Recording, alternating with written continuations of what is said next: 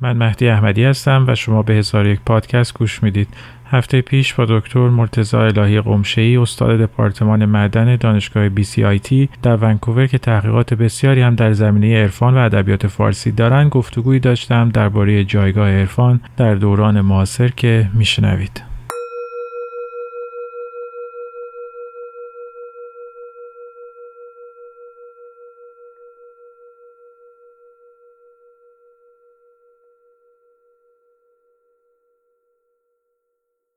گرچه تعاریف متنوعی در مورد چیستی عرفان ارائه شده اما شاید دقیق تر این باشد که آن را با آنچه که نیست درک کرد. ساعت عرفان ساعت جهان فهم ناشدنی برای انسان است در مقابل جهان فهم شدنی ابزار جهان فهم شدنی علم است و روش آن روش علمی مبتنی بر ارائه فرضیه و سپس استنتاج از فرضیه و بعد آزمایش آن برای سنجش درستی یا نادرستیش مثلا در تئوری نسبیت به دلایلی برای اولین بار فرض شد که سرعت نور همواره ثابت است. مثلا اگر گلوله ای را شلیک کنید که در آن لامپی وجود دارد سرعت نور با سرعت گلوله جمع نمی شود و ثابت می ماند. اگر این فرضیه درست باشد نتایجی به بار می آورد که قابل اندازه گیری است. یکی از این نتایج این است که مسیر نور در کنار جرم بزرگی مثل خورشید کمی خم می شود. بنابراین کافی آزمایشی ترتیب داد و محاسبه کرد که آیا نور واقعا در نزدیکی خورشید منحرف میگردد یا نه. آرتور ادینگتون کسی بود که این آزمایش را ترتیب داد و فرضیه انیشتین را برای اولین بار اثبات کرد.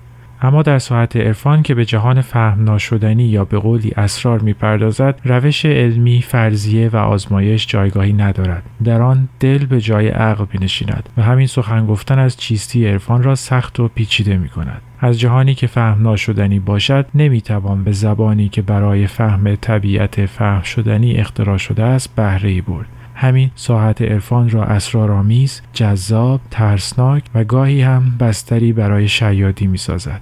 آیا واقعا آنگونه که عرفان مدعی ساحت فهم ناشدنی وجود دارد یا هر ساحت فهم ناشدنی در از ساحتی دوردست و در تاریکی است که روزی دست علم به آن خواهد رسید و فهم شدنی می گردد. با من باشید تا گفتگویی را که در این زمینه با دکتر مرتضی الهی قمشه‌ای داشتم بشنوید.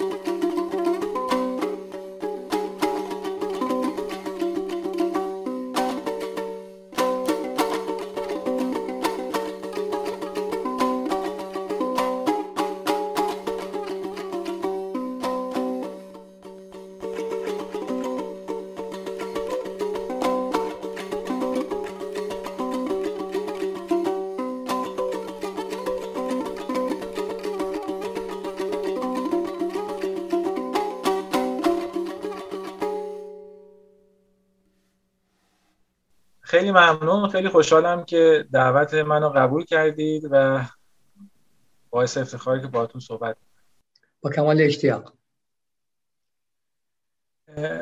خب آقای دکتر شما اول می‌خواستم بگم شما که کرونا نگرفتید توی این مدت یک سال الحمدلله با تا الان اطلاق ما تستم نکردیم ولی الحمدلله آرزه پیش نیومده.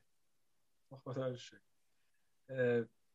اولین سوالی که دوست دارم ازتون بپرسم اینه که شما چجوری این گزینه هایی که تو زندگیتون دارید جلو می‌برید با هم دیگه جور در میاد یعنی از یه طرف استاد دانشگاه بیا هستین فیزیک خوندین و تا جایی که من می‌دونم زمین شناسی علوم زمین شناسی و منابع انرژی کار کردید و بعد از اون طرف هم دستی بر عرفان دارید کتابایتون زمین منتشر کردید گفت سخنرانیاتون توی یوتیوب هست. چجوری این دوتا دنیای علم و عرفان همزمان با هم در شما زندگی می‌کنن و تعادلش به هم نمی‌خوره. کم هستن کسایی که توی یکی از این قطبا نمیافتن. معمولا یکی توی قطب علم میفته که تو قطب عرفان.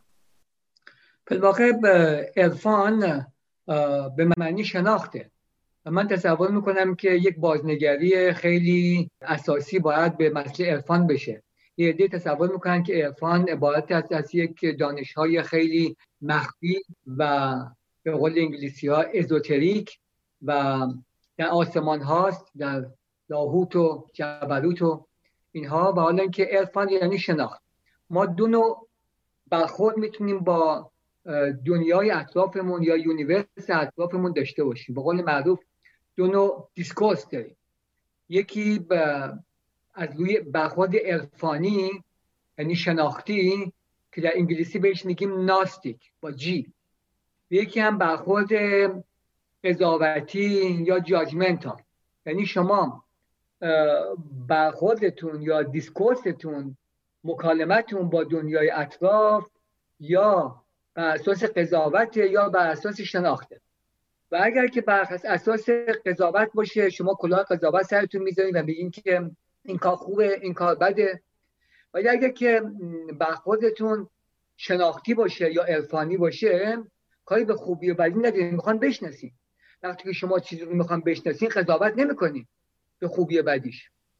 بنابراین عرفان فقط مربوط به مولانا و نظامی و صناعی و اینها نمیشه. عرفان مربوط به هر کسی میشه که برخوردش با universe برخوردش با کیهان و برخوردش با جهان آفرینش از روی شناخته. می‌خواد بشناسه.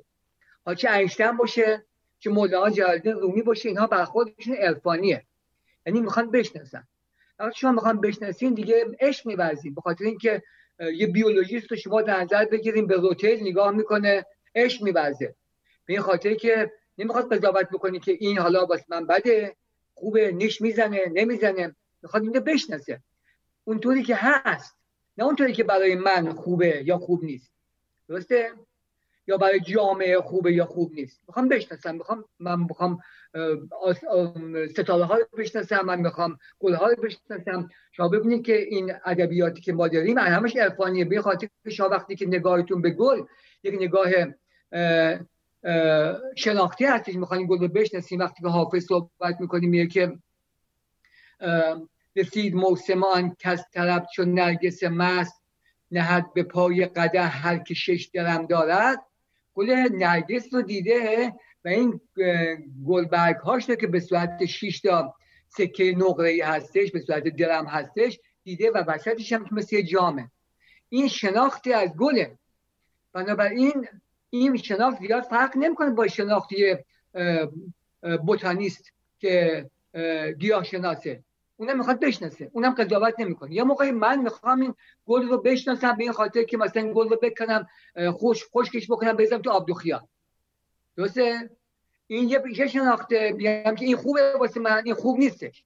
گل تو خوبه. گل مثلا فرض که نه به این خوشی به درد می‌خوره اون به یه درد دیگه می‌خوره. اما وقتی که من می‌خوام شناخت داشته باشم از اون گل آنطوری که گل هست نه آنطوری که برای من خوبه یا برای یک عده خوبه این میشه برخورد عرفانی. این میشه عرفان. این برای تعریفی است که من از عرفان دارم و برای دوستان همیشه میگم و تو این سه کتابی هم که اخیرا چاپ کردیم که کتاب عالی و دانی یکی کتاب سماوات و خرابات و یکی هم کتاب قدم چهارم. همین مطلب رو ما برای دوستان گفتیم که عرفان یه چیزی در آسمان ها نیستش. عرفان با علم فرق نمی‌کنه.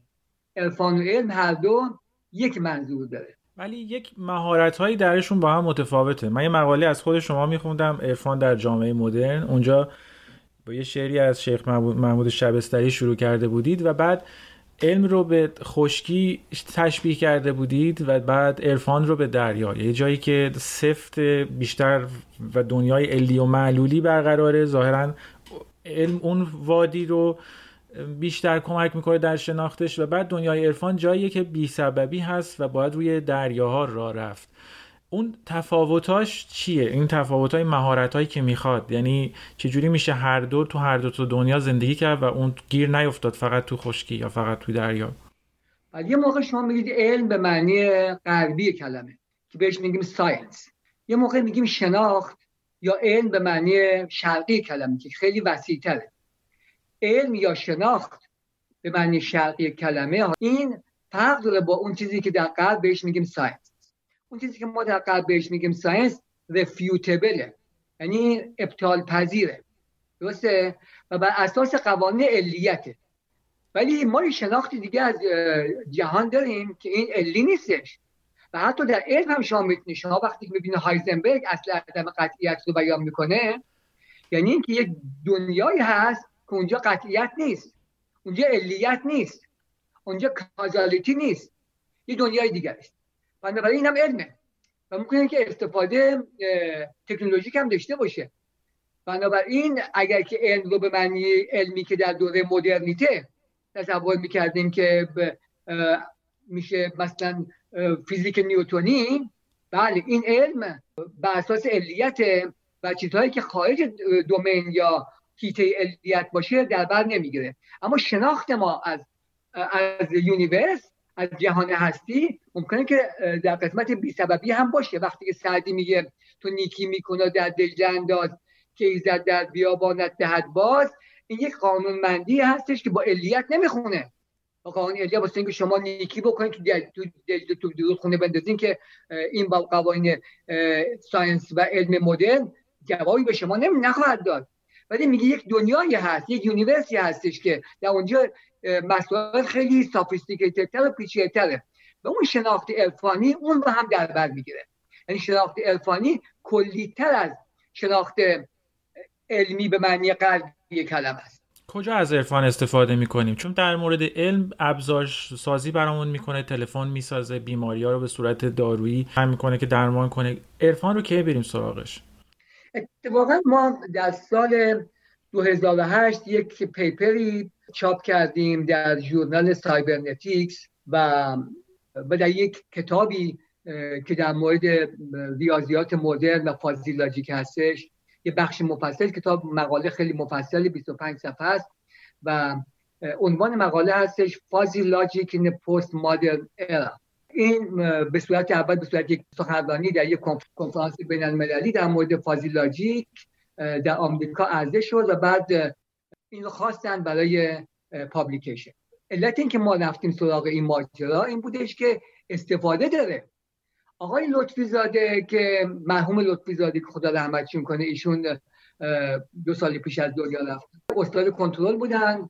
و پدر منطق تشکیک یا فازیلاجیک من هم افتخار این داشتم که ایشون دعوت کردم بیافته به ونکوور و ایشون با کمک دوستان شریف و اونجا سخنرانی اجرا کردن. برای اولین بار بود که برای جامعه ایرانی صحبت می‌کرد. ایشون خیلی در ژاپن و در دنیا ببینین کسی که بعد از ارسطو بیش از همه بهش رفرنس شده ارجاع شده آقای زاده است.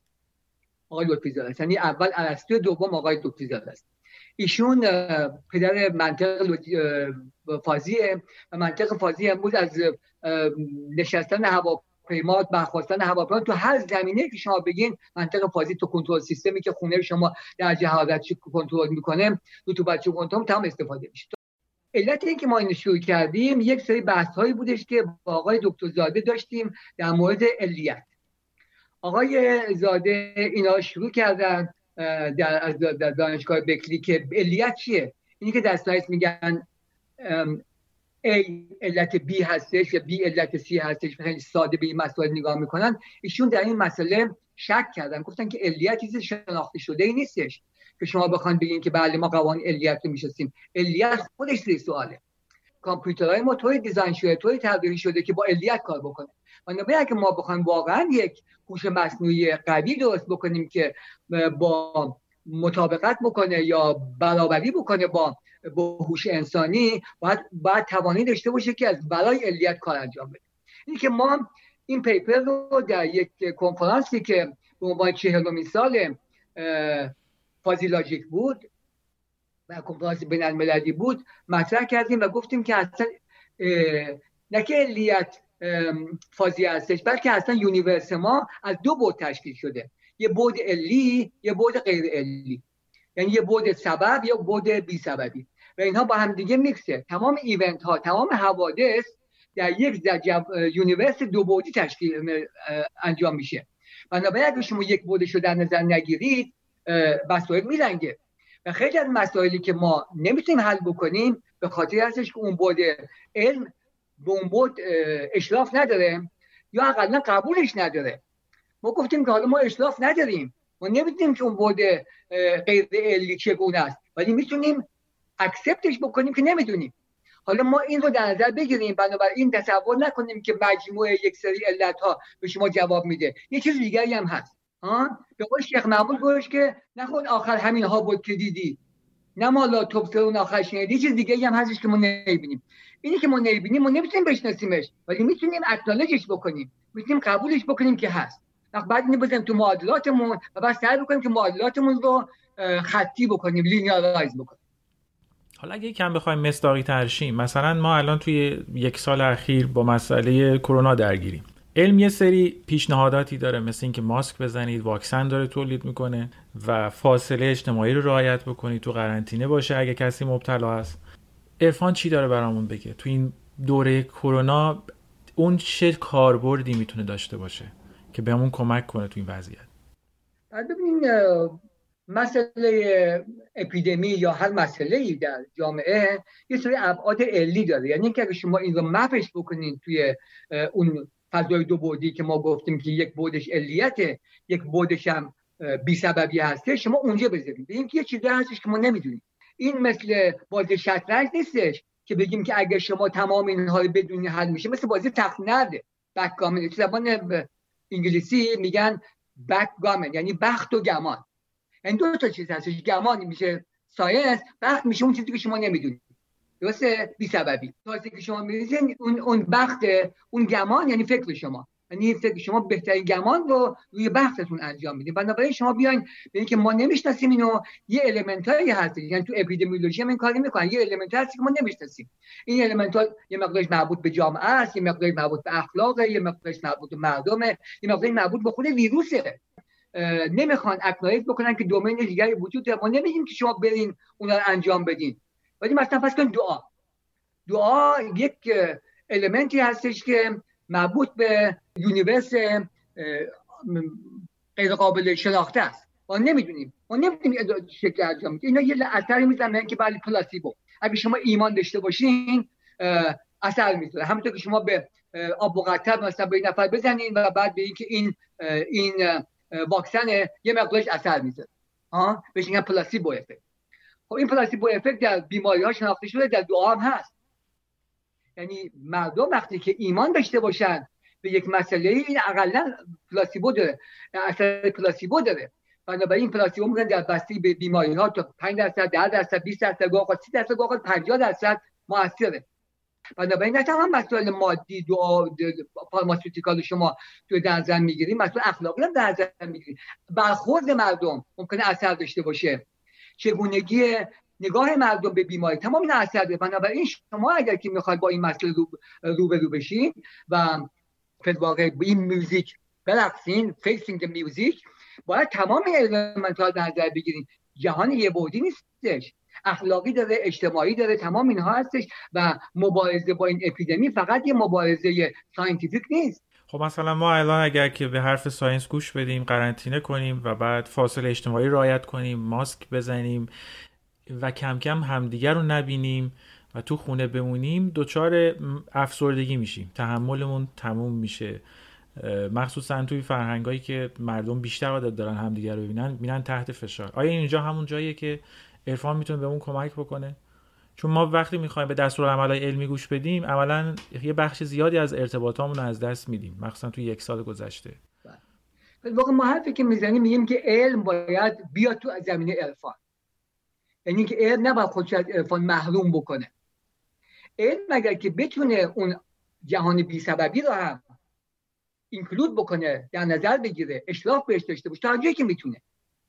این علم کاملتری هستش. الان ما دو تا علم داریم. مثلا فرض بکنیم که یه عده‌ای هستن که پزشکی به اساس به اساس روش های conventional و معهود انجام میدن. یه عده‌ای مثلا کارهای دیگه می‌کنن. مثلا میگن holistic medicine خب اینها با هم دیگه قهرن.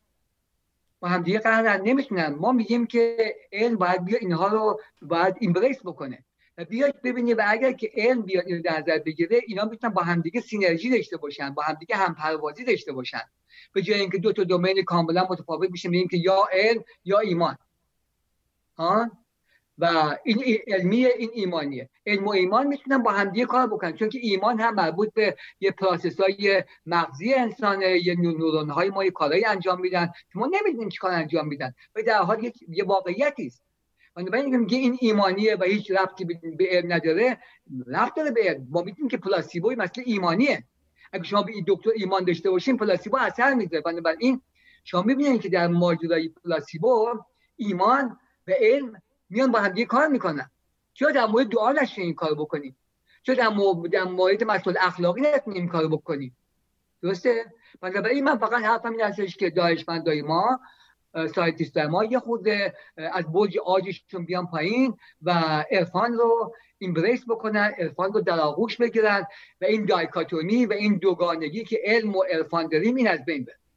اشاره کردید به اخلاق. یه دلیلی که اینو می‌پرسم اینه که مسائل اخلاقی هم تو دوره کرونا تغییر کرده. یعنی با یه سری امور غیر اخلاقی و اخلاقی هم ما روبرو هستیم مثل مسئله ساده ماسک زدن. یه دی وقتی بهشون میگید ماسک بزن خب این رو خلاف آزاد بودنشون می‌بینن. ضمن اینکه خیلی وقتا هم خب تو فرهنگ ما هم تشویق شده به آزاد بودن یا به راه خود رفتن. چه جور خردی هست که کمک می‌کنه ما این مرزا رو بتونیم تفکیک کنیم؟ یعنی همزمان بتونیم آزاد باشیم ولی خب وقتی هم میگم ماسک بزنم احساس ناآزاد بودن نکنیم. یعنی چجوری میشه این رو پذیرفت؟ این حالت سوال خیلی خیلی خوبی در این روزها خیلی مطرح هستش. متاسفانه کسانی که در کمیته کرونا هستند در کشور مختلف فقط scientist هستند بیشتر. باید جامعه شناس ها باید متخصصین اخلاق فیلسوف ها این هم باشن. ما باید در کمیته تصمیم گیری فیلسوف داشته باشیم. ما باید در کمیته تصمیم روانشناس داشته باشیم psychoanalyst داشته باشیم. اینا, تمام مطرحه من اینجا بیشتر در دانشکده به بچه های مهندسی اخلاق ارسطویی درس ارسطویی کتابی داره به نام نیکوماخوس نیکوماکه ان افیکس. کتاب فوق العاده خوبی است که گلدن مین یا حد وسط طلایی رو تعریف می‌کنه. میگه مثلا بین خیلی محتاط بودن و خیلی جسور بودن یه چیزی هستش حد وسطی هست به نام شجاعت. و اینها باید تو هر زمینه تعریف بشه. من گاهی خود در مورد کرونا به دوستان میگم که شما ببینید اگه ارسطو بود چیکار می‌کرد؟ یا سری قوانین هستش که کنفوسیوس گذاشته. که یه سری قوانین دیگری وجود داره در اخلاق که مثلا اون چیزی که شما واسه خودت نمیپسندی برای دیگران هم نپسند. اینها قوانین اخلاقی هستش و کار می‌کنه امروز. اگر که من دلم نمی‌خواد که بیماری بگیرم دلم نمی‌خواد که بیماری رو به دیگران بدم. بنابراین اگر که این مسائل به مردم گفته بشه یعنی یه عده واقعا نه فقط بیان صبح به صبح به مردم یه سری بیان یه سری اپیدمیولوژیست و یه سری دکتر بیان یه سری دیکته بکنن. یه سری آدمای جامعه شناس یه سری آدمای روانشناس یه سری آدمای فیلسوف یه سری آدمای مصلحین اجتماعی مثلا تو کانادا کسی مثل آقای دیوید سیزوکی اینایی که مورد اعتماد مردم هستن از اخلاقی و از علمی اینا بیان با مردم صحبت بکنن و اون جنبه ها رو هم در نظر بگیرن. و کمیته که می‌خواد تصمیم بگیره که چیکار باید کرد در جامعه تمام این component ها و عوامل رو در نظر بگیره. علی الخصوص مسائل اخلاقی. وقت مردم می‌فهمن. مردم می‌فهمن که چرا باید social distancing بکنن این که از اخلاقی مردم توصیه داده بشه و ایمانی. حتی pastor ها و کشیش هایی که تو کلیسا هستن اینا بیان در مورد کلیسا در مورد این مسائل با مردم صحبت می‌کنن. چه بخواین چه نخواین یه عده زیادی از مردم به کلیسا میرن. یه عده زیادی مردم به مسجد یا به به کنیسه میرن. بنابراین اینا ایمان دارن. این یک ابزار خیلی خیلی مهمی هستش. بنابراین گروه های مذهبی گروه های اخلاقی گروه های اجتماعی باید با همدیگه کار بکنن و با همدیگه سینرژی ایجاد بکنن. این اتفاق تو کانادا افتاده؟ این همگرایی نه در نیفتاده. نیفتاده. این اولین بار این ماستر اپیدمی شاید به مردم یاد بده که در آینده باید این کار کرد. چون مسئول مثلا تو همینجا میزان خودکشی خیلی بالا رفته. آن به خاطر همین مردم خیلی عصبانی شدن نتایجش رو بعدا خواهند دید و یواش یواش دارن متوجه میشن ولی امیدواریم که هر چیز زودتر امیدواریم که این کرونا لاقل اگر که جنبه مثبتی داشته باشه اینها رو به مردم یاد بده. غیر از این مسائل اخلاقی که وجود داره الان خیلی ها عزیزانشون از دست دادن. چه جوری میشه برای این رنجی که خیلی ها دارن می‌برن معنایی ساخت؟ یعنی خیلی ها فکر می‌کنن خیلی زندگی ها به سادگی هدر رفته خیلی زندگی های با ارزشی خیلی وقتا وقتی ما دچار بحرانای شدید میشیم و مثل جنگ ها و این کرونا مثل جنگ بوده دنبال این میگردیم که چرا اینجوری شده؟ کجا می‌تونیم به این سوال بپردازیم؟ حداقل این سوال رو کجا میشه پرسید؟ بعد ببینید در فرهنگ غرب می‌دونید تو آمریکا یک جزء قانون اساسی هستش pursuit of happiness یعنی شما دنبال شادی بگردید happiness بگردید. حالا happiness رو میشه گفت سعادت. ولی اون سعادتی که در مثلا در کیمیای سعادت ما می‌بینیم در ایران در فرهنگ ما متفاوته با اونی که در انگلیسی بهش happiness happiness یعنی اینکه شما شاد باشید. به جای pursuit of happiness یعنی دنبال شادی رفتن باید یه اصل دیگری باشه. pursuit of meaning همونطور که شما گفتیم به دنبال معنا بگردیم. این کار معنا داره. ما در دنیا هدفمون معناست. چون که این دنیا محققا happiness صد درصد درش نیستش. همه ما محکوم به بیماری ها هستیم. هزار تا مسئله هستش این دنیا دنیای رنج هستش. این شکلی نیست همیشه بوده همیشه هم خواهد بود. بنابراین اگه شما بخوایم به زور happiness رو و شادی رو تو این دنیا من تصور می‌کنم یکی از معانی سعادت meaning. اگه ما بتونیم meaning و معنی پیدا بکنیم واسه زندگی بفهم که من واسه چی زندگی دارم می‌کنم. ممکن یه کسی بگه که من با این زندگی می‌کنم که به دیگران خدمت بکنم یه کسی داره میگه من با این زندگی می‌کنم که علم رو پیش ببرم یه کسی میگه من با این زندگی می‌کنم که اون صنعتی که دارم اون خوب عرضه بکنم آه؟ و معنی پیدا می‌کنه وقتی سعادتش هم شادم خواهد بود از این محققا و شادی بعد از معنا میاد یعنی اول شما به دنبال معنا میگردید و شما تربیت شدید یک کسی که در زندگی به دنبال معنا میگرده به سعادت هم خواهد رسید نه اینکه شما دنبال سعادت بگردید و از معنا دور بمونید ما انسان های متفاوتی هستیم و هر کدوم یه معنی داریم. اگر که ما دنبال معنای خودمون نگردیم یک چیز پیدا میشه و میاد میگه من واسه شما میگم که شما دنبال چی بگردین این معنای زندگیه. همتون باید دنبال اون برید. و این با خاطر تنبلی مردمه. مردم وقتی که تنبل شدن و دنبال معنا نگشتن یه کسی پیدا میشه میگه خب من معنا رو واسه تعریف می‌کنم. تو بیا دنبال این معنا بگم بنابراین کسانی که مسلحین جامعه هستن مردم تشریح بکنن که هر کسی دنبال معنایی بگرده تو زندگی خودش معنی پیدا بکنه. و این معنا تعریف شده نیستش که معنی زندگی چیه. شما بر معنای زندگی خودت رو پیدا بکنی. همینطور که بی نهایت این که معنی گفتن که راه ها به سوی خدا بی نهایت هست به تعداد افراد بشر هستش راه به سوی خدا خدا یعنی چی؟ خدا یعنی معنا. معنا میشه خدا. درسته؟ در عربی هم گفتن العرفا گفتن که المعنا هو الله. معنا یعنی خدا. درسته؟ اگه شما به عنوان دنبال معنی بگردین معنی هر چیز اون جنبه خداییشه. درسته؟ این معنی منم فهم می‌کنه با معنی شما. و این باید این کار خیلی مشکلی است. فوق العاده مشکلی است که مردم یاد بگیرن که دنبال معنا این برمیگرده به بحث آزادی و امنیت.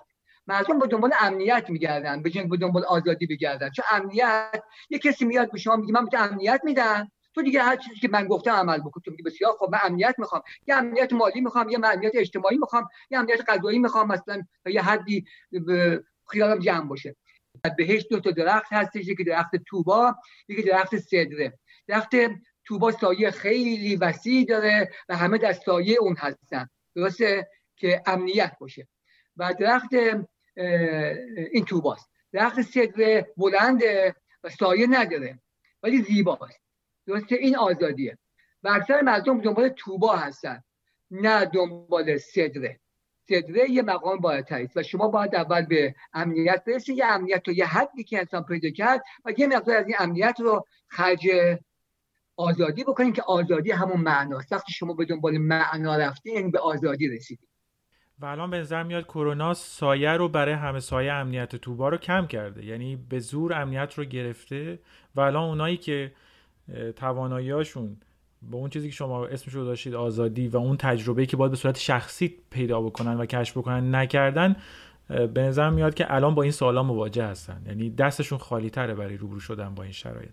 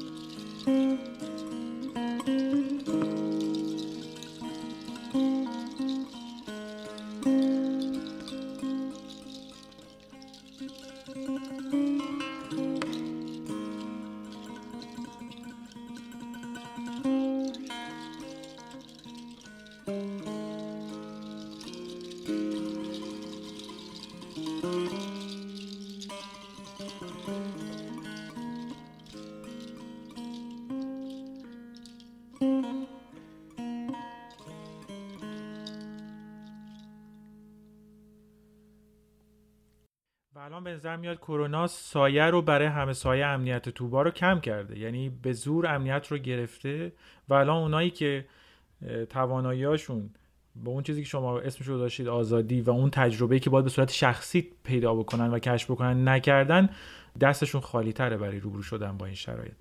دقیقا. برای یه هشداره یه هشدار هر چه وقتی مرتبه طبیعت به ما میگه که امنیت نیست.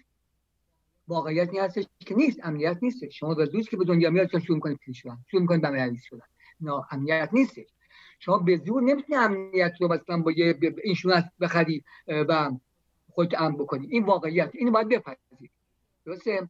یعنی همونطور که من خدمتتون عرض کردم که دانشمندای ما باید نان لینیاریتی و عدم خطی بودن universe رو بپذیرن. اینم بپذیریم. وقتی ما پذیرفتیم که امنیت صد درصد وجود نداره تو این دنیا. اون چیزی که می‌تونیم دنبالش بریم معناست. ولی خب معنا اگه پیدا بکنیم امنیتمون هم بیشتر میشه. امنیتمون هم بهتر میشه. ولی اگه فقط با دنبال امنیت بگردیم یه حادثه رخ میده و این امنیت رو از ما می‌گیره و ما میمونیم بی پناه نمی‌دونیم چیکار بکنیم. اما اگه معنا داشته باشیم میگم یه امنیت یه جای دیگه پیدا می‌کنیم. یه shelter یک معوایی یک مسکنی در یه جای دیگه پیدا می‌کنیم. میگیم مسکن فقط اینجا نیست. جای دیگه هم میشه زندگی کرد. یه جور دیگه هم میشه زندگی کرد. گفت سعدی که به هیچ به هیچ یار مده خاطر و به هیچ دیار که بر و بحر فراخ است و آدمی بسیار.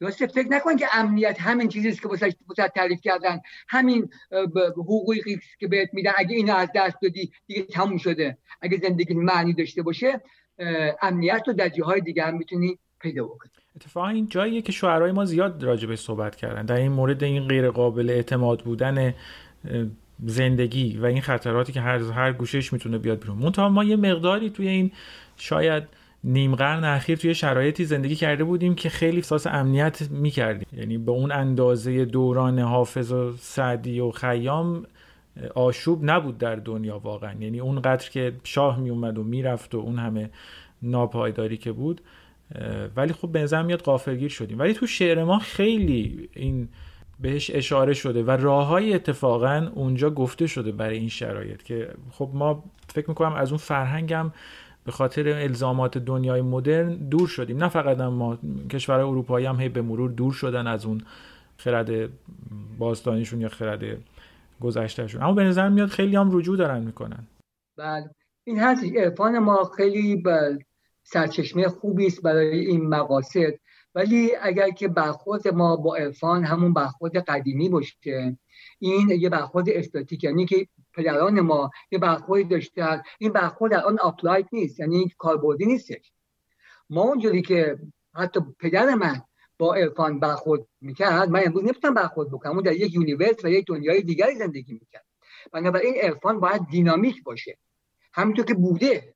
شما می‌بینید که قدم به قدم زمانی که هم مغول شد عرفان یک فرم دیگری گرفت. زمان سعدی عرفان یک فرم دیگری گرفت. درسته؟ زمان حافظ همینطور. بنابراین بعد میاد در دوران صفویه مثلا فرض که زمان شیخ بهایی یک فرم دیگری می‌گیره. دینامیکه و با زمان حرکت می‌کنه.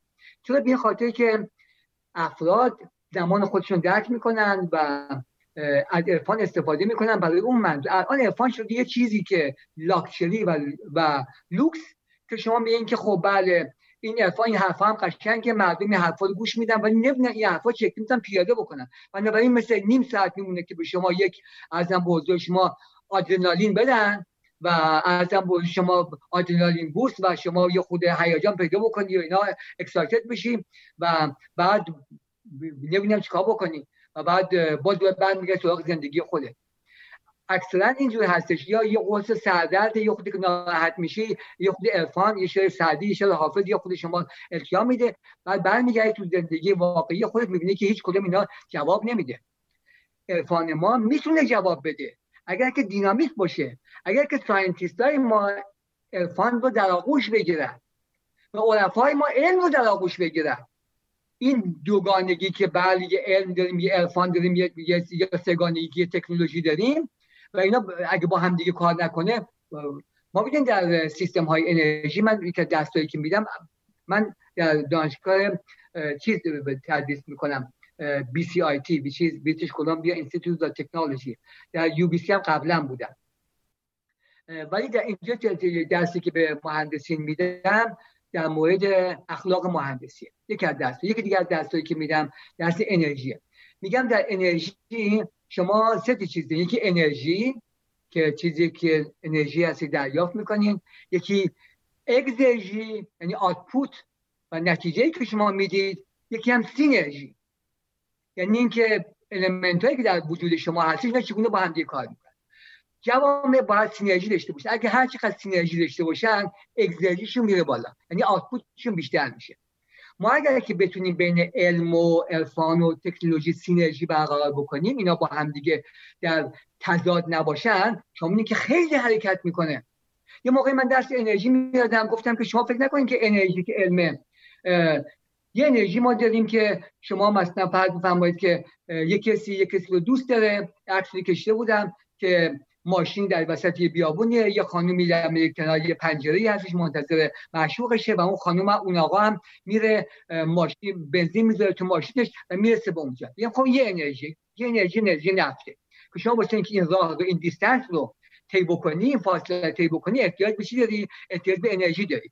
واسه در یه دنیای حرکت می‌کنی که اصطکاک وجود داره.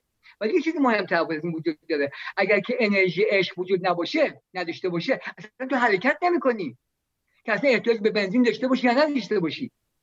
بنابراین این خیلی مهمه که این انرژی روح انرژی معنوی incentive و این motivation وجود داشته باشه. این انرژی و کار می‌کنه. شما مصرف تعذر بگی اینجا میگن که immigrant ها میان و مخارج و پول مال می‌گیرن و خرج ولی immigrant ها چی میارن؟ immigrant ها و مهاجرین اینجا انرژی میارن. آرزو میارن آرزو یعنی انرژی. یعنی یک نفر که میاد اینجا آرزوهای بلند داره. اینه که در جامعه به درد می‌خوره. این انرژی به درد می‌خوره. اگه این انرژی باشه حرکت ایجاد می‌کنه. شما فقط به فکر انرژی فسیلی یا انرژی renewable انرژی پذیر نباشین. من دنبال انرژی انسانی باشین. انسان هایی که موتیویشن دارن انسان هایی که انگیزه دارن انگیزه های بزرگ دارن. های بزرگ دارن. این انرژیه. انرژی کاربردیه. ایجاد ثروت می‌کنه. یعنی که واقعا کاربردیه به همه خاطر ازش که شما ببینید که علت اینکه جوام آمریکا و اینا سر پا هستش یه مقدار زیادی به خاطر این انرژی نه به خاطر اینا که با پولشون میان به خاطر انرژی که میارن. این آرزوشون که می‌خوان برسن کار می‌کنن تولید می‌کنن و این تبدیل میشه به ثروت توی جامعه هم برای خودشون هم برای بقیه. دقیقا. دقیقا. این خیلی مهم هستش. بنابراین اینها رو باید ما بیاریم با همدیگه همگون بکنیم انرژی انسانی که ما در عرفان می‌بینیم انگیزه مردم میده این جدا نیستش از انرژی فسیل یا انرژی بادی. چند بار از این استفاده کردین از این اصطلاح اینکه عرفان باید کاربردی باشه و دینامیک باشه چجوری میشه این کار رو انجام داد؟ آیا دارید در مورد چیزی صحبت می‌کنید؟ شبیه مثلا کلاس های یوگا و مدیتیشن که به نوعی کاربردی و به روز و مدرن شده, شده سنت های قدیمی مدیتیشن و یوگا هستن. یعنی به همچین فرمی از کلاس ها مثلا تبدیل بشه. این اینجوری منظورتون کاربردی است؟ یا اینکه مثلا بازنویسی بشه به زبان مفهوم روز یعنی مفهومتر روز و به صورت داستان ها و رمان ها در اختیار مردم قرار بگیره. اون مفاهیمی که خیلی قدیمی و کهنه شده شاید. چجوری میشه این رو کاربردی کرد و دوباره باززاییش کرد؟ بعد ببینید این یوگا و اینا بعد نیستش یه مقداری هم کار می‌کنه. ولی شما اگر که یوگا رو اونجوری که یوگی ها و جوکی های هند در نظر می‌گیرن فرق داره با این یک سری ورزش ها این سری ورزش ها و اینا خوب خوب استفاده کاربردی هست شما یه استفاده می‌کنی یه سردردی رو معالجه می‌کنی یه کارهایی انجام میده. درسته؟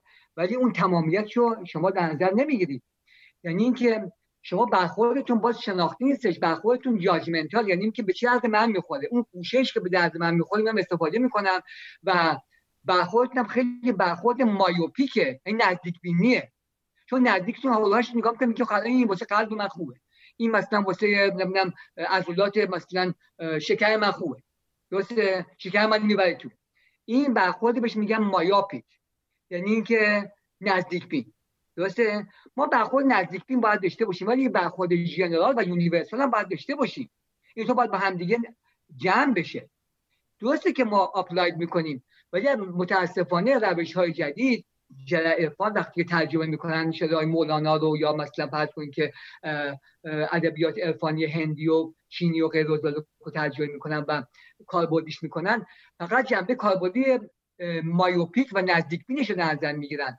totality ش رو نظر نمی‌گیرن. یعنی برخوردشون با با یوگا یه برخورد یا مثلا با تایچی یه برخورد universal نیست. نمیگم که صد درصد universal باشه myopic هم باشه. ولی این دوتا با همدیگه یه weight ی یه وزنی به جنبه myopic بدید یک وزنی هم به جنبه یونیورسال بدید. و جنبه اینا خیلی خوب. بنابراین ما باید عرفان رو اونجوری که هست بشناسیم. نه اون که به درد ما می‌خوره فقط. در در, در کوتاه مدت. خودمون با خود عرفان هم باید چی باشه؟ عرفانی باشه. یعنی که من می‌خوام من می‌خوام حافظی بشناسم اونجوری که حافظ هست. نه اینکه حافظ اونجوری که عقیده ایدئولوژی و سیاسی من هستش اونی می‌خوام بشناسم. من یه تیپ زندگی خاصی دارم اون حافظ رو مپ می‌کنم به زندگی خودم. شما بیا حافظ رو هر چی از خوبه بعد هر چی هست اونجوری بشناس. یه موقعی من یه حرفی در مورد حافظ زدم. بعضی از دوستان یه صحبتی بود در لس آنجلس برای بعضی از دوستان اتفاقا دوستان هم اکثرا که در صحبت بودن فارغ التحصیلای کلتک و استنفورد اینا بودم. دوستان خیلی تحصیل کرده و علمی و همه هم حافظ و مورید مولانا. من گفتم که شما تعجب نکنید اگه یه کسی بیاد به که حافظ احتمالا شب که میامده خونه زنش می‌زده. گفتم نه آقا حافظ گفتم شما حافظ رو شما دارین با یک آدم مدرن قرن بیستمی که در لس آنجلس زندگی می‌کنی مقایسه می‌کنی یعنی که اون حافظ این باید باشه. و شما یه حافظی دارین درست می‌کنی که به درد خودتون می‌خوره. شما اول به حافظ اونجوری که هست بشناسین. خوب چه خوب چه بد. هر جوری هست. درسته؟ وقت بعد بیاید این کارو بکنید. نمی‌خوام بگم با یه جنبه های بدی هم دارید شما استفاده نمی‌کنید که بعد این جنبه های حافظ خوبی نیست من استفاده نمی‌کنم این یه ریسورسی که به درد من نمی‌خوره امروز. مال اون زمان بوده جامعه پتریارکال جامعه پدرسوالی بوده به درد من نمی‌خوره. ولی شما اول بر خودتون شناختی باشید یعنی من حافظ می‌خوام بشناسم اونجوری که حافظ هست. حافظ چگونه فکر می‌کرده؟ چی فکر می‌کرده؟ و متاسفانه اکثر کسانی که امروز حافظ شناس هستن حافظ رو دارن مطابق میل امروزی من تعریف می‌کنن. و حافظ شد یه آدم خیلی مدرن غربی از شما لس آنجلسی و میگه عجب ببینه حافظ در 700 سال پیش چقدر مدرن بوده. نبوده. یعنی برخوردمون یعنی شناختمون از عرفان هم یه شناخت یه شناخت judgmental یه شناخت قضاوتیه نه شناخت gnostic و شناختی. درسته؟ شناخت یعنی که من خودتون می‌خوام بشناسم. هر جوری که هستی هر جوری که هستی من دوستت دارم.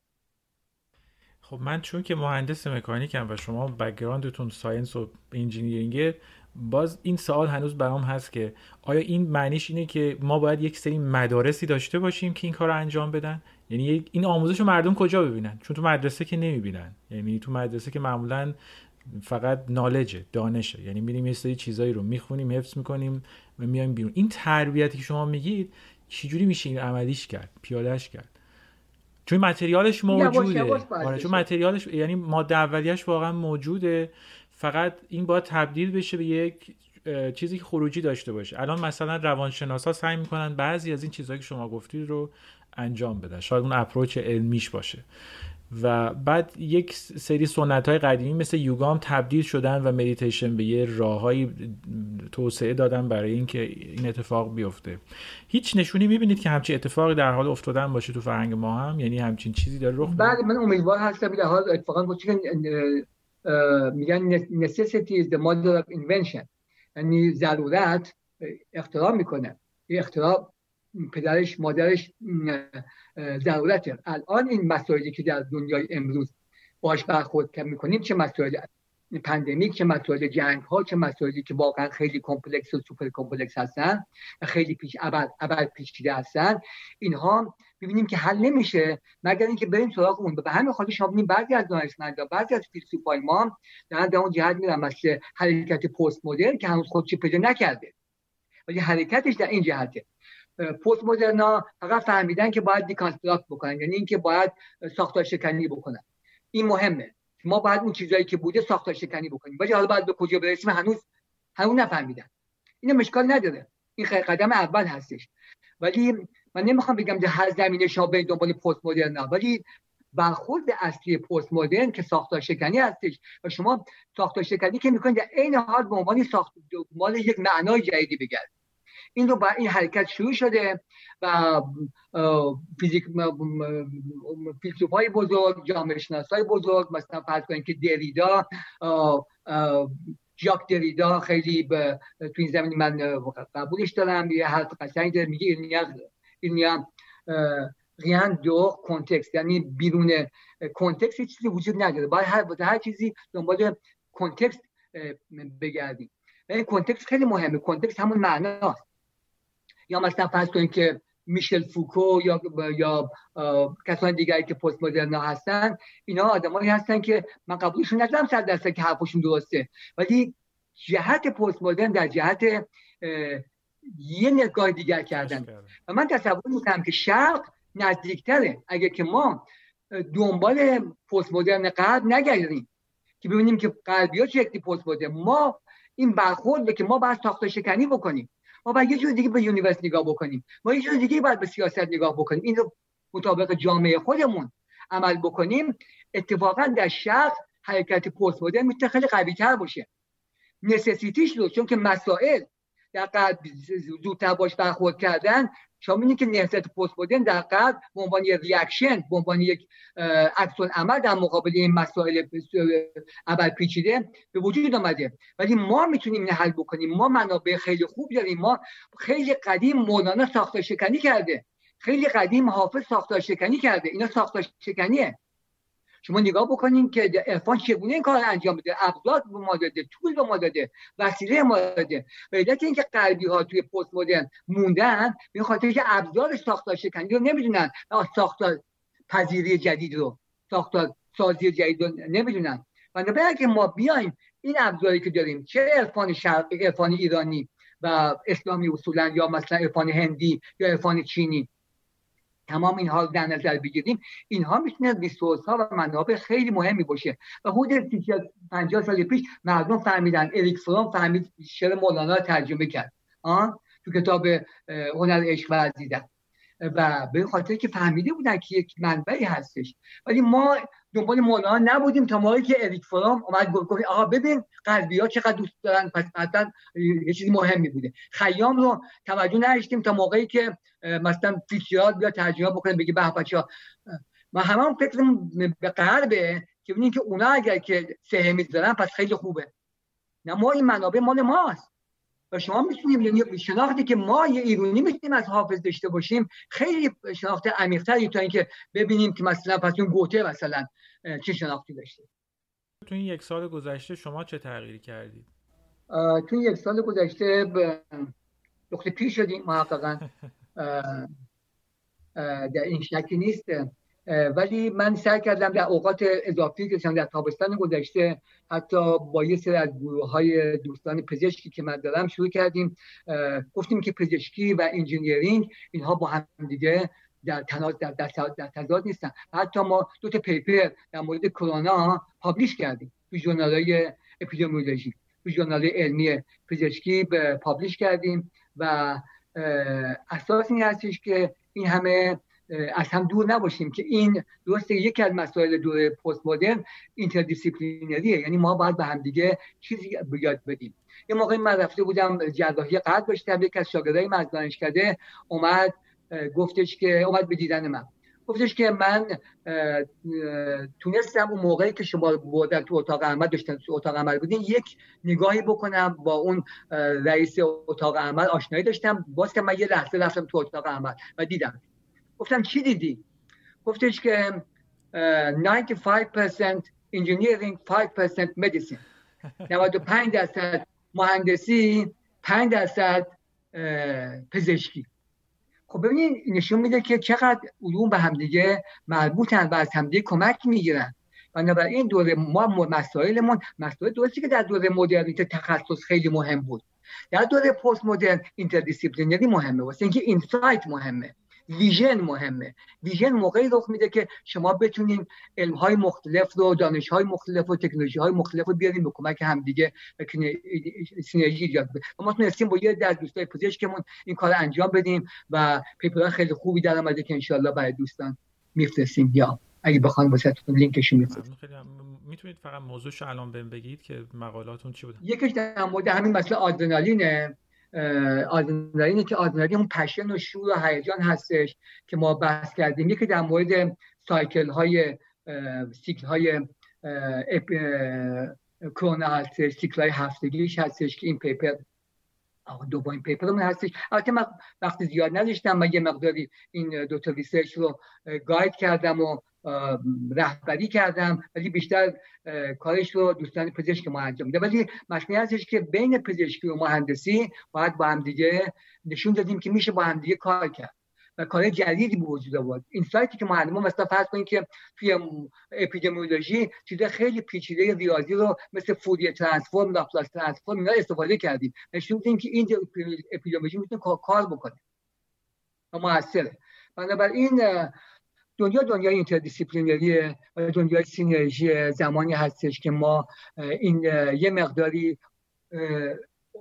دیدمون رو باز بکنیم و من به بچه ها میگم که شما اگه می‌خوان چیزی یاد بگیرین فکر نکنید که فقط مثلا تو mining engineering هستیم فقط باید به اون گوش بدین. شما برین civil رو گوش بدین. شما برین سخنرانی جامعه شناسی هم گوش بدین. اینم گوش بدین. اونم گوش بدین. یعنی اینکه از هر کدومش حتی می‌تونید از استفاده بکنیم برای paper خودتون.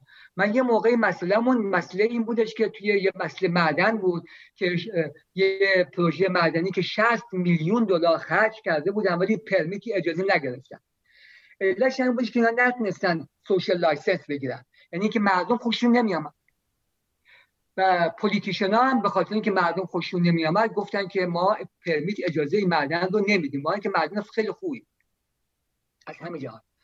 ما این مسئله بحث کردیم که چرا این ماجرا رخ داد؟ این مسئله مسئله کاملا تکنیکی فنیه. و چرا شما نتونستیم؟ به خاطر اینکه این مهندسی ما فکر نمی‌کردن که من باید یه قسمتی از کارم هم این باشه که بتونم مردم رو متقاعد بکنم. بتونم حرف رو به گوش مردم برسونم. اینقدر تکنیکال صحبت نکنم. ها؟ این خیلی مهمه. پروژه رو کشت. پروژه از بین رفت.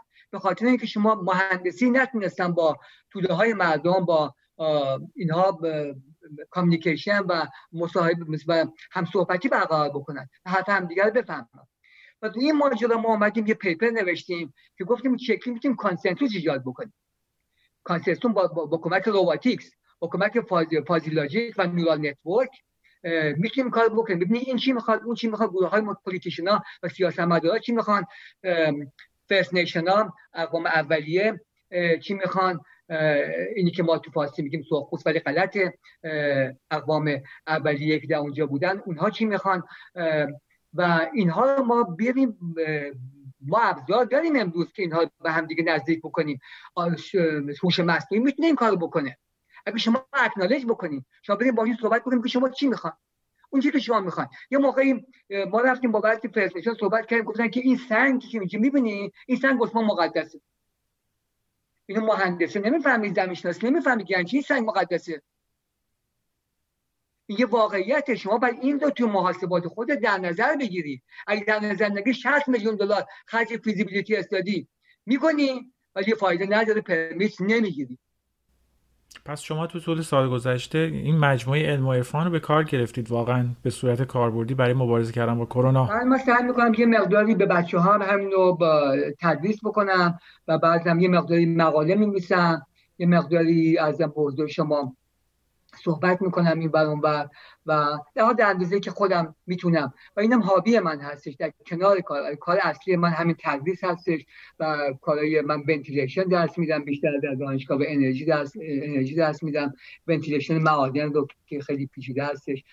ولی یه مقدار فوستی واقع به قول معروف قلیون کشیدن ما و سیگار کشیدن ما این بحث چه کتابی رو برای این شرایط پیشنهاد می‌کنید؟ کتابی هست پیشنهاد کنید برای این شرایط تو این روزگار سخت هم تنهایی و هم استرابی که خیلی ها تجربه می‌کنن که فکر کنید خوب باشه اگه به اون کتاب رجوع کنن و بخونن؟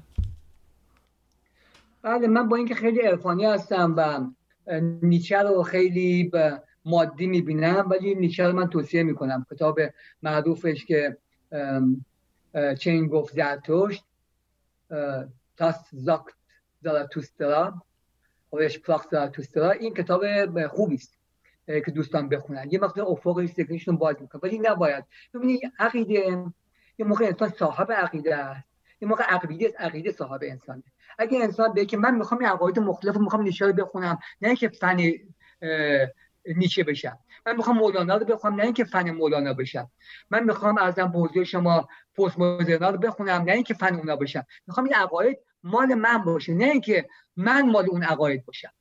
درسته؟ این خیلی مهمه. بنابراین شما میشه غربی رو بخونین شرقی رو بخونین. از کنت خیلی بنده اگر علاقمند به فلسفه هستین کنت فوق العاده هایدگر اینا فوق العاده آدم های بزرگی بودن. نیچه فوق العاده آدم بزرگی بوده از کلاسیکا. با اینکه با اینکه ایمان دینی به اون معنی که مثلا ممکنه که ما شرقی ها داشته باشیم نداره. ولی اون پویایی رو شما در نیچه می‌بینید. البته چه گفت زرتوش رفتی به زرتوش نداره. این یک شخصیت اسطوری واسه خودش درست کرده که ازوتریک هستش و مردم بتونن بپذیرنش. ولی اون زرتشت پیغمبر ما نیستش. این یک شخصیتی است که نیشه درست کرده و به عنوان یک کسی که مستقل می‌تونه فکر بکنه. و ولی اینکه انسان طرفدار چیزی که من نیچه میپذیرم این هستش که شما صاحب عقیده باشین. شما برده عقیده نباشین. اینکه مردم میگن که عقیده چیزی بدی عقیده چیزی بدی نیستش. عقیده خیلی خوبه. تا اونجایی که من صاحبشم من اربابشم نه اینکه عقیده ارباب من باشه. متوجه وقت من میشم فاناتیک. خیلی ممنون. دکتر قمشه عزیز خیلی من لذت بردم از گفتگومون و آخر برنامه رو میسپارم به شما. اگه چیزی هست که می‌خواید بگید با شنونده ها در میون بذارید در اختیار شماست. برای من توصیه می هستش که ما بخونیم شرق و غرب رو بخونیم و دوگانگی نبینیم حافظ رو بخونیم مولانا رو بخونیم ولی مرید هیچ کسی نشیم. فقط مرید خودمون بشیم. مرید خودمون یعنی اون معنایی که زندگی ما به ما میده. یعنی هر کسی سعی بکنه که معنایی تو زندگیش پیدا بکنه و در جستجوی این معنا pursuit of meaning یعنی اینکه دنبال اون معنا گشتن وقتی که شما معنا پیدا کردین شما میرین هر کتاب واسه شما سودمند میشه. هر کتابی چیزی داره در جهت اون معنا. من گاهی اوقات به بچه‌ها میگم شما می‌خوان دنبال research بگردین. اول مست درد داشته باشید درد آب کم جو تشنگی آور به دست. تا بجوشد آبت از بالا و پست. این تشنگی تشنگی معناست. اگه ما دنبال معنایی برای زندگی خودمون بگردیم من بدونم که من دنبال یه معنا میگم. من با زندگی می‌کنم؟ من وقتی که مولانا رو می‌خونم میگم اینجا به درد من می‌خوره. و ارزش داره برای اون معنایی که من دارم پیدا می‌کنم و شما می‌گیرید و اون جزء وجود شما میشه. ولی اگر که فقط به عنوان این باشه که بله من مرید مولانا هستم یک کسی میگوش که من استاد من هستش و سی سال هستش که من مرید فلان استاد هستم گفتم سی سال شما تغییر نکردی. ما تو دانشکده وقتی که 5 6 سال 6 سال 7 سال شما دکترا می‌گیری بعد دیگه هم همپایه استادت میشی با هم دیگه پابلیکیشن داریم و بعد تموم میشه. شما استاد اون میشی. شما چطور میشه که سی سال مرید کسی هستی؟ پس شما برده برده هستی. نباید برده باشی. اون استاد باید مولانا و شمس تبریزی اینجور نبود که مولانا همیشه با هم دیگه بحث می‌کردن گفتگو می‌کردن یک به دو داشتن. یه حرفایی این قبول می‌کرد. با اینکه رابطهشون رابطه اندازه عاطفی خیلی قوی بوده. ولی دوستای خوب با هم دیگه اختلاف نظر دارن. هم یعنی اینکه یک نظر بودن این چیز بدی است. ما آدمای مختلف هستیم نظرهای مختلف داریم و دایورسیتی خیلی بهتر از همگونی هست. همگونی یعنی انتروپی یعنی مرگ. اگه قرار بشه من مثل شما بشم شما مثل من بشی و شما که مراد من هستی منو مثل خودت بکنی به طرف مرگ خواهیم رفت. یعنی مثل هم دیگه میشیم. اما اگه شما بیاد بگی من یه جورم تو یه جور دیگه باش. این تنوع ضروریه. این تنوع ضروریه و با بزرگان عرفان ما همشون این کار می‌کردن. سعی نمی‌کردن که مریداشون رو مثل خودشون بکنن. خیلی ممنون. من خیلی لذت بردم. متشکرم از شما. قربون شما برم. انشالله باز هم در صحبت های دیگری خواهیم داشت.